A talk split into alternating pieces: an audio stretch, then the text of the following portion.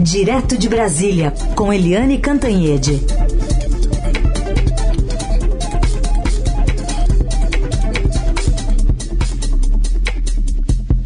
Oi, Eliane, bom dia. Bom dia, Raíssen, Carolina, ouvintes. Bom dia, também já cumprimento o secretário municipal de saúde aqui de São Paulo, Edson Aparecido, que está conosco. Tudo bem, secretário? Bom dia, Carolina, bom dia, Raíssen, estou à disposição de vocês abrindo um pouquinho o espaço aqui para falar sobre a capital paulista, que ultrapassa a marca agora dos 30 mil mortos por Covid desde o início da pandemia, no momento em que a cidade enfrenta um aumento no número de casos né, de coronavírus, sob um estado de alerta também pelo risco da chegada da variante indiana. É, secretário, para além das barreiras sanitárias, né, que já foram é, começadas a, a serem levantadas, o senhor entende que São Paulo se vê diante de um dilema entre a flexibilização por parte do governo do estado da fase de transição e desse aumento do contágio e hospitais até com ocupação já de 100%? Bom, é, primeiro, São Paulo, no, no, meio do ano passado, né, foi o epicentro da pandemia no país. Foi por aqui que a Covid-19 é, entrou da, do, da Europa e da Ásia. Nós éramos 60% dos casos e dos óbitos do país. Hoje, São Paulo é 8% dos casos do Brasil e 7% dos óbitos.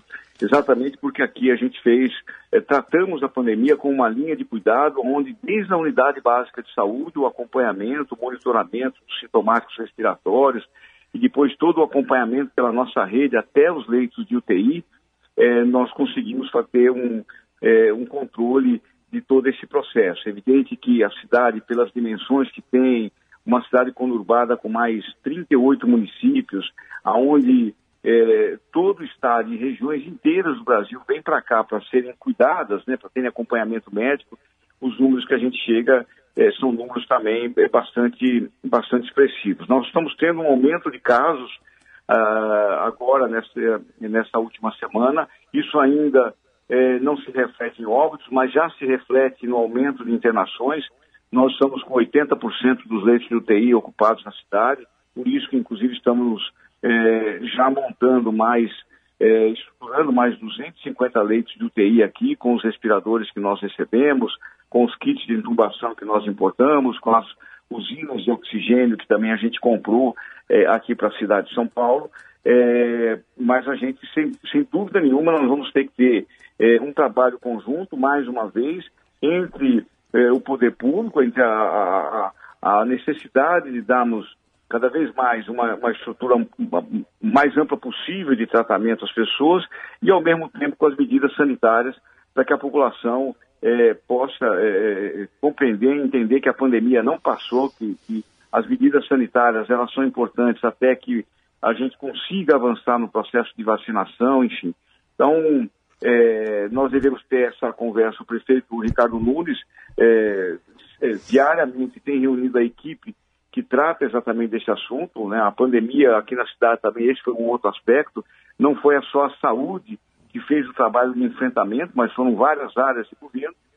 E isso é, nós vamos ter que analisar, inclusive, é, Carolina, agora, na medida que essas medidas de restrição, o Plano São Paulo passa para a responsabilidade dos municípios, é, nós vamos ter que fazer articulações do ponto de vista, inclusive, metropolitano, porque a, a cidade de São Paulo, você sabe, 1.700 ruas começam na capital e terminam em outra cidade, né?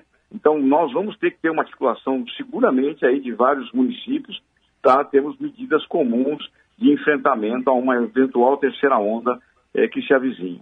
Secretário, uh, analisando aqui a situação agora de ocupação, a gente está vendo aqui que já temos sete estados, não é, não é, o caso do estado de São Paulo, mas já temos sete estados com ocupação de UTI ali acima de 90%. Qual a situação específica da cidade de São Paulo e como esse indicador reflete nisso tudo que o senhor está falando? Olha, a cidade de São Paulo acaba, você sabe, recebendo inclusive pacientes de todo o estado. Nós estamos hoje com 80% dos leitos de UTI ocupados e 67% dos leitos de enfermaria.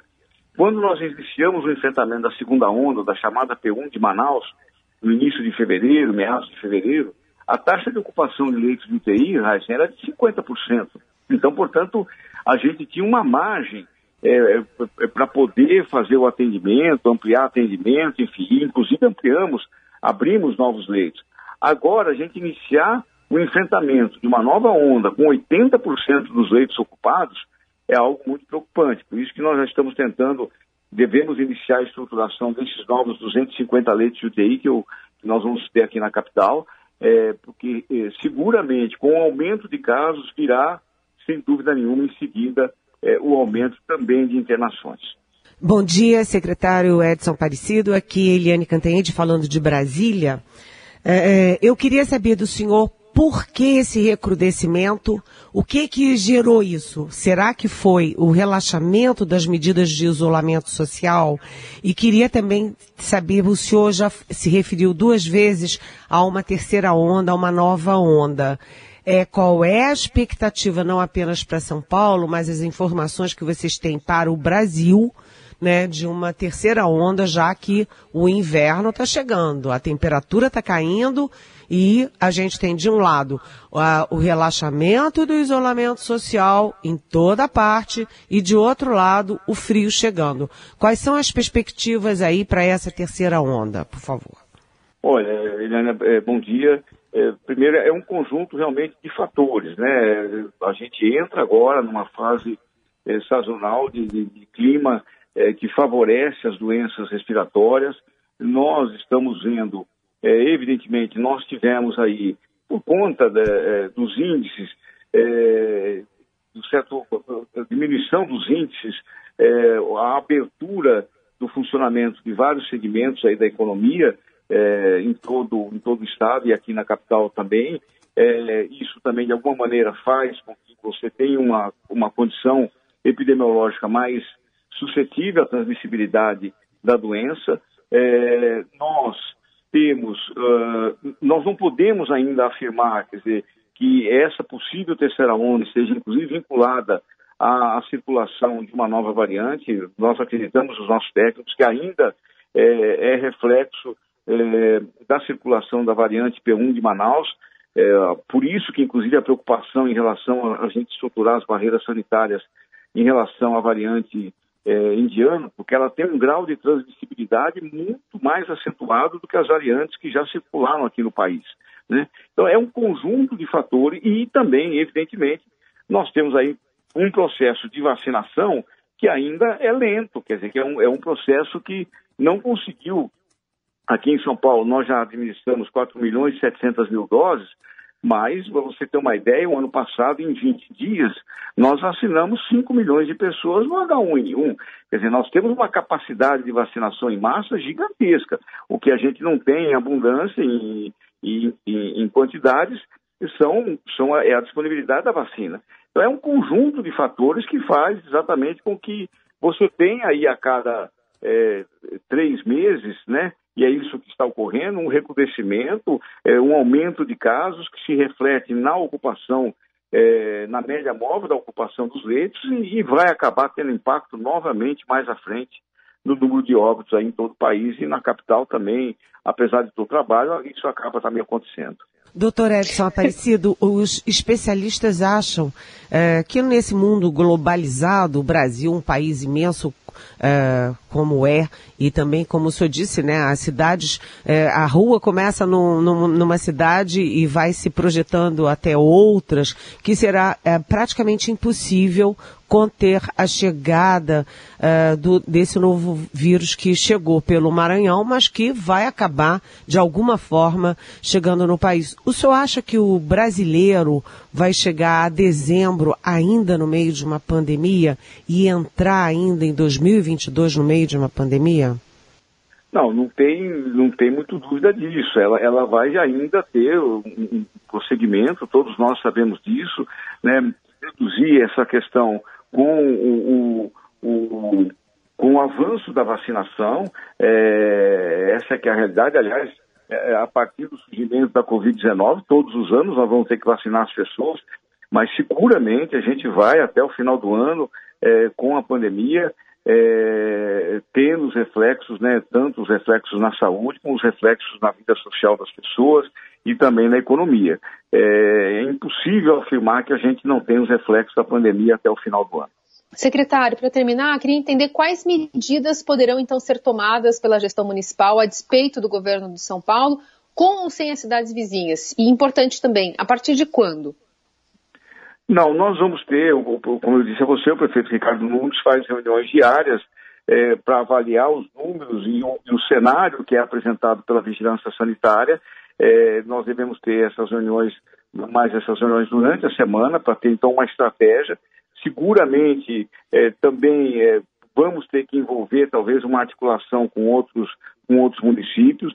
A princípio, o que nós estamos fazendo é exatamente preparar a rede é, pública da cidade, seja da atenção básica, no sentido de avançarmos no monitoramento, na testagem, no acompanhamento do sintomático respiratório, e na rede hospitalar, avançarmos na implantação de mais leitos. É isso que nós temos que fazer para poder, é, evidentemente, a estrutura, tanto a estrutura nossa, pública, como também é, em articulação com a estrutura da rede privada, podemos atender e dar tratamento a todas as pessoas que precisarem de tratamento. Muito bem, a gente ouviu aqui o secretário municipal de saúde de São Paulo, Edson Aparecido, é, nesse dia em que a capital ultrapassa então essa marca de 30 mil mortos por Covid, um número que representa, como disse o secretário no início, um número hoje, né, com dados de hoje, menor do que no início da pandemia, representativamente falando em relação ao Brasil inteiro. Né?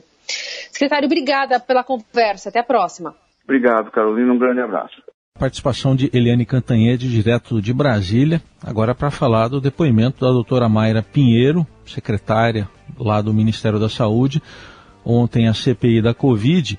Ela deu pelo menos duas respostas diferentes das dadas pelo ex-chefe dela, o general Pazuello.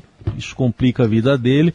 A gente vai ouvir uma delas, Eliane, para você comentar, foi sobre a questão lá da falta da crise de oxigênio em Manaus, o relator Renan Calheiros perguntou sobre quando os integrantes do ministério ficaram sabendo dessa crise e Mayra acabou aí contradizendo a versão do ex-ministro Pazuello em depoimento à CPI que ele deu na semana passada. A gente vai ouvir esse momento dela ontem. Vossa Senhoria afirma que foi informada do problema do desabastecimento de oxigênio medicinal em Manaus pelo próprio ministro da Saúde em 8 de janeiro. Sim. No entanto, o ministro disse que só tomou conhecimento em 10 de janeiro e, portanto, não poderia ter lhe informado antes. Quem, quem está falando a verdade? Não, senador, é, tem uma falha aí de informação. Eu estive em Manaus até o dia 5, eu voltei, o ministro teve conhecimento do desabastecimento de oxigênio em Manaus, creio que no dia 8, e ele me perguntou, Mayra, por que, que você não relatou nenhum problema de escassez de oxigênio? Porque não me foi informado.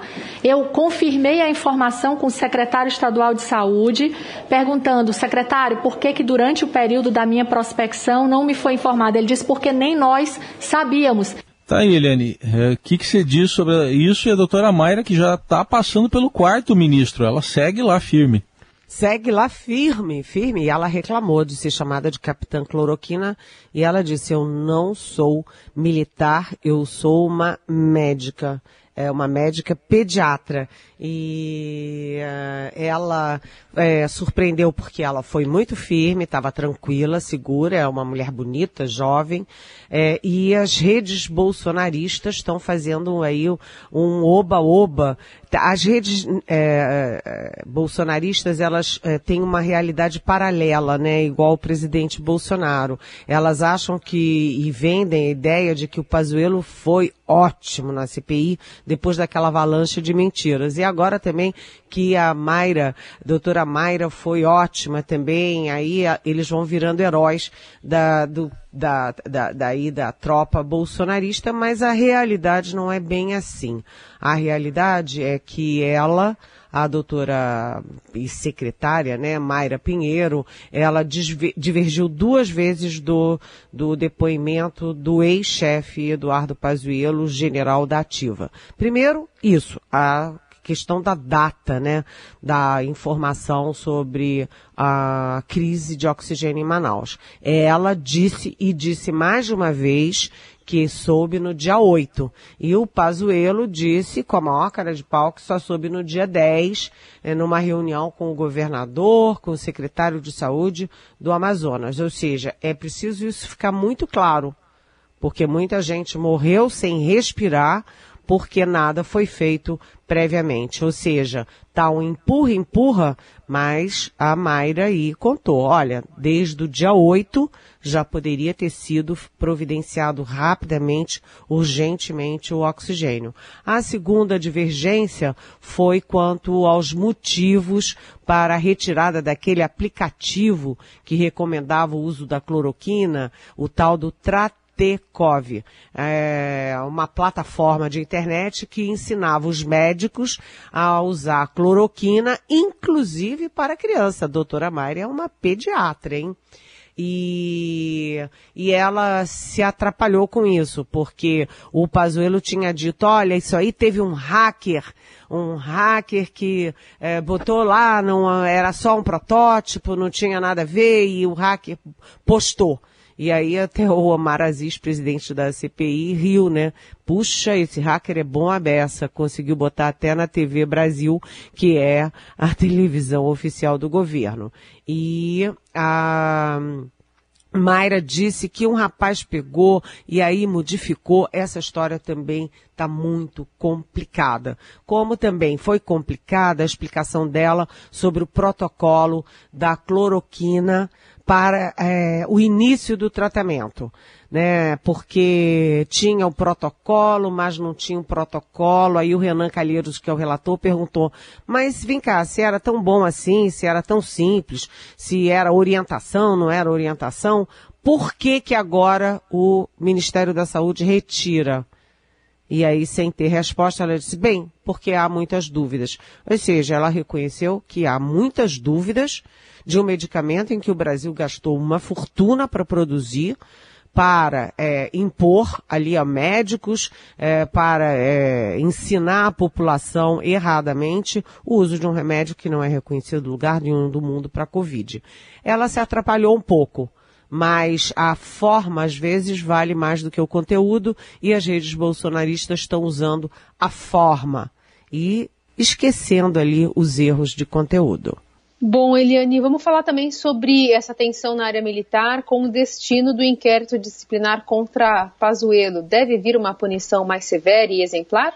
Olha, é, tá uma confusão isso. O presidente Jair Bolsonaro ao atrair o general da ativa Eduardo Pazuello e exibir o general da ativa Eduardo Pazuello num trio elétrico de campanha eleitoral, de manifestação política, ele botou o exército numa situação muito difícil. É, criou uma saia justa, emparedou o novo comandante do exército, o general Paulo Sérgio.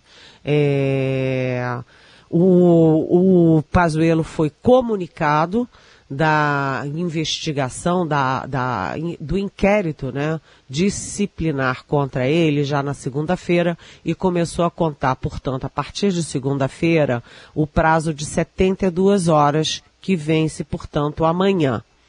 E uh, a grande dúvida é essa, Carolina, se é, que tipo de punição, porque pode ser uma punição muito leve, tipo assim, chama o Pazuelo e faz uma é, reprimenda ali verbal, é, uma, uma advertência, ou suspende o Pazuelo das funções de, de, do general, generalato, ou prende o Pazuelo. Eu conversei tenho conversado bastante com é, militares, inclusive de é, não só do Exército, mas das outras forças, e eles acham que é, é inadmissível o que o, o o Pazuello fez e que ele precisa ter uma punição exemplar. Aliás, essa é também a posição do próprio vice-presidente Hamilton Mourão, que é um general de quatro estrelas da reserva e que defende punição exemplar. Mas, qual é o risco? Uh, o general Paulo Sérgio, que é o novo comandante, ele tem o apoio do comando do Exército. O comando do, do, Exército tem sido muito firme, tem sido muito, vamos dizer, profissional. Mas se eles é, decidirem, por exemplo, pela prisão, o risco é o Bolsonaro é, se arvorar né, com, a, com a posição dele de chefe, é, chefe das Forças Armadas, comandante em chefe das Forças Armadas, e simplesmente derrubar a decisão do comando do Exército. Afinal das contas, o, o Bolsonaro, que é um capitão insubordinado, né, que, é, que, saiu do Exército há mais de 30 anos, ele bate no peito, diz que é militar, e ele teve a audácia de demitir o ministro da Defesa e os três comandantes militares. É, não custaria nada ele desautorizar o comandante do Exército. O momento é de muita tensão, gente. Vamos ver como é que isso evolui. Vamos acompanhar. É, Eliane, tem outro ministro aí, o Ricardo Salles, né, do Meio Ambiente, mas agora o que está chamando a atenção é que o Procurador-Geral da República, o Procurador Augusto Aras, quer tirar o, o, ministro Alexandre de Moraes do caso do ministro Salles lá no Supremo? É, exatamente. O, o a Procuradoria-Geral da República é, entrou com um, um ofício, enviou um ofício para o presidente do Supremo, Luiz Fux, e também uma petição diretamente para o ministro Alexandre de Moraes para retirar do Alexandre de Moraes a relatoria do caso é, do, do, do Salles, que levou inclusive a busca, a apreensão nos imóveis dele, é, tanto os imóveis é, é profissionais, né, é, funcionais, como também os pessoais, busca e apreensão, além de quebra de sigilo bancário é, e telemático e fiscal. Então, o, o, a Procuradoria-Geral da República alega que a ministra Carmen Lúcia já era relatora daquela denúncia do delegado Alexandre Saraiva da Polícia Federal contra o Ricardo Salles e que, por, portanto, essa ação, essa segunda ação, que é resultado de uma denúncia, inclusive, do governo dos Estados Unidos de, é, de contrabando ilegal de madeira nobre brasileira, que também essa ação deveria ter ficado com a Carmen Lúcia. E na, nessa petição, e tanto na, no ofício para o Fux, a Procuradoria-Geral da República defende que vá para Carmen Lúcia ou que o presidente Luiz Fux faça um sorteio para redistribuir o processo que está nas mãos do Alexandre de Moraes. O que, que é o resumo dessa ópera? É uma tensão entre PGR, Procuradoria-Geral da República, e Supremo Tribunal Federal.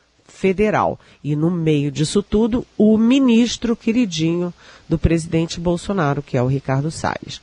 É um momento, sim, também de tensão, não apenas na área militar, mas entre PGR e Supremo. Muito bem, Eliane Cantanhede, falando aqui dos assuntos importantes, analisando muitos importantes assuntos aqui do dia.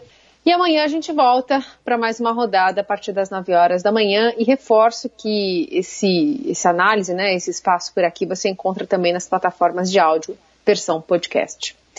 Eliane, obrigada por hoje. Até amanhã. Até amanhã. Beijão.